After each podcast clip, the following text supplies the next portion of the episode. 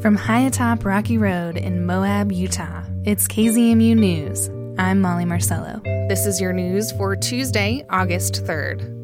Staff at the Manti La Sal National Forest are reporting flash floods and debris flows due to heavy rainfall events across the forest system, especially when those rain events occur on burn scars.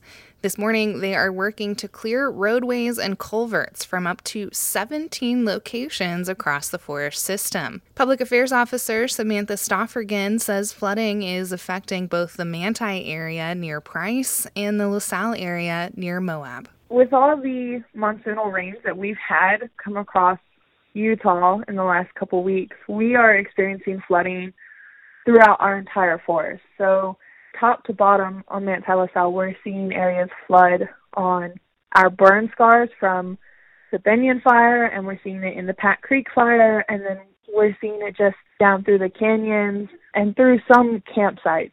Heavy rainfall on the Pack Creek fire's burn scar sent a flash flood through Moab on July 25th. Community members gathered along the Pack Creek drainage to watch the debris flow.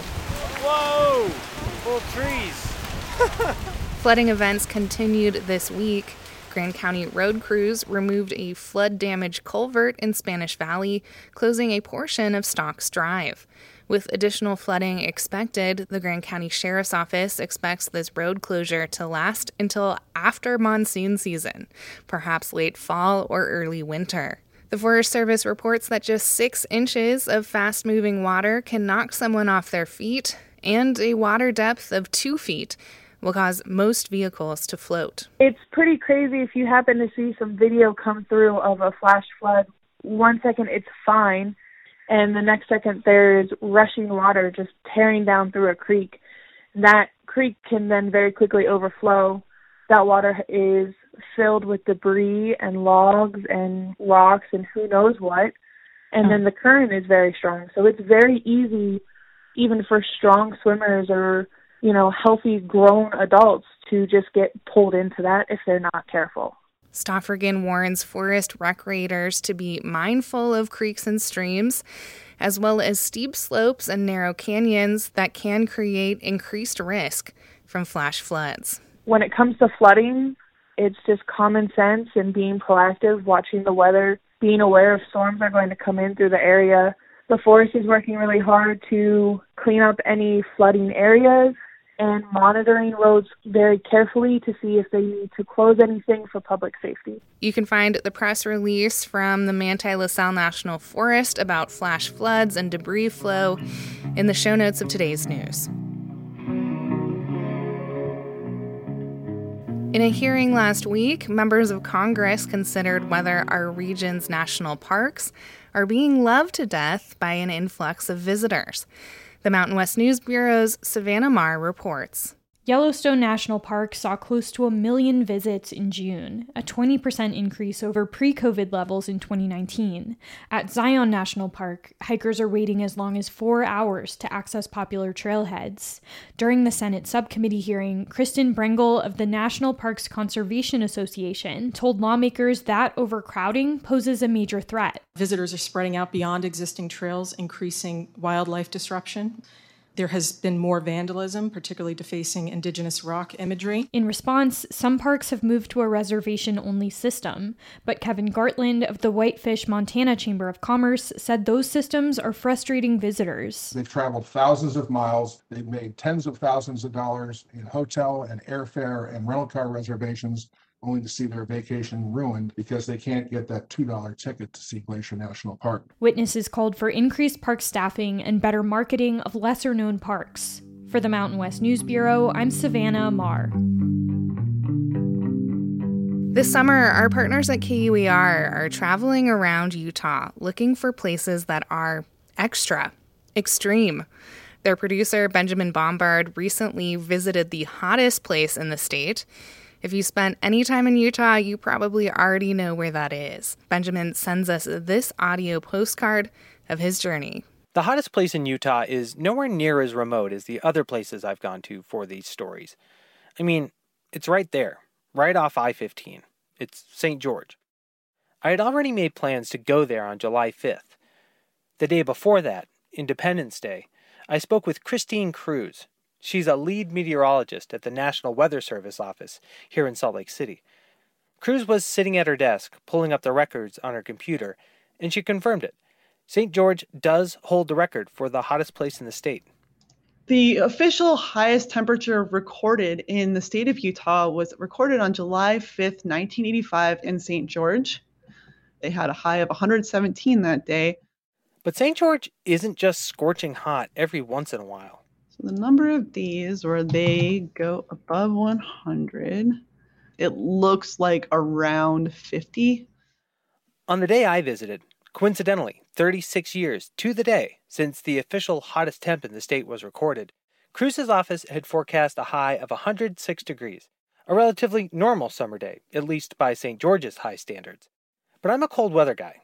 It gets over 90 degrees, and I start to wilt. So I wanted to know how people deal with such consistent heat. In an artsy shop in the center of town, I meet Melissa Doms. She grew up in St. George and she told me her father still talks about that record hot day nearly 40 years ago. I think his pickup truck maybe didn't have air conditioning, and just driving with the windows down and just being so hot and couldn't wait to get off work and get to the city pool. Doms sits beside a table populated with crocheted creatures mushrooms, bees, dinosaurs. Like a lot of people in St. George, she spends most of the summer indoors, I crochet a lot. See all these little guys? Normally, crochet is like such a winter hobby in other climates, right? But in St. George, it's a summer hobby. it's like, what do I do? I stay inside. Another coping strategy I hear about again and again get out in the morning while it's still cool. In the retirement community of Rio Virgin Estates, I meet three old guys playing horseshoes just after sunrise. Warren Gordon, 82 years old, and Waldo Burnham, who's 80, are squaring off against each other and 97 year old Armand James. So, does the heat ever get to you down here? I love it. That's Burnham. You just have to put up with it. That's James, and here's Gordon. I played pickleball all summer. You just go out early and play at 8 or 8.30, and you're back into the air conditioning by 10.30 or 11. Fine. Gordon's originally from Seattle. He says that because it's so dry in St. George, which is about twice as dry as Salt Lake City, it just makes the weather feel different. I'm estimating it feels 12 degrees warmer when it's cold and 12 degrees cooler when it's warm. Go to Seattle and it's 80 and you're just dripping and it's terrible. Here 80 is perfect. Yeah, you don't have any choice, you just go with it. but how do you just go with it? when it feels like you're baking alive. That's what one person tells me the heat feels like.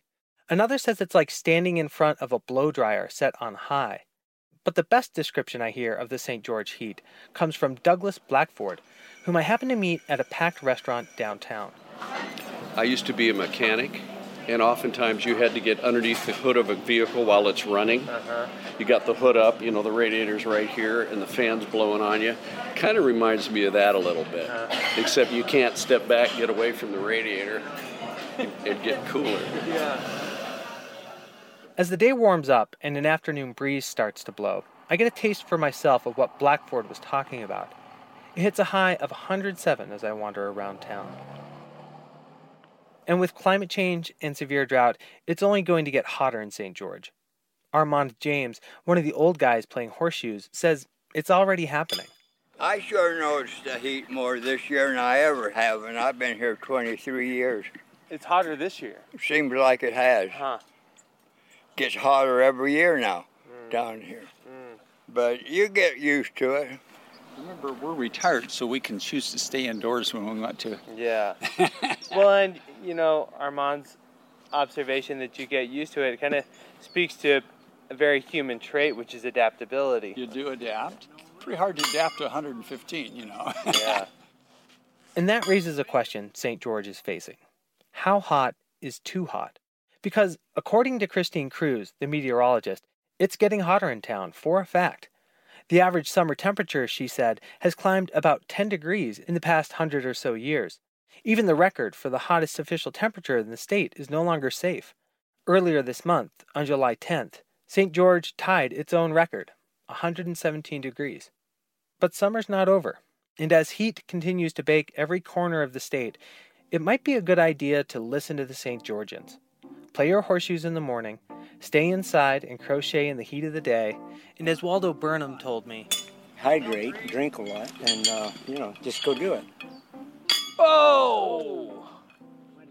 That's KUER's Benjamin Bombard reporting from St. George. You can hear more from his series Extra Utah at KUER.org. And that's the KZMU News for Tuesday, August 3rd. Get your community powered journalism Monday through Friday at noon and 7. You can also find KZMU News anytime online at kzmu.org or wherever you listen to podcasts.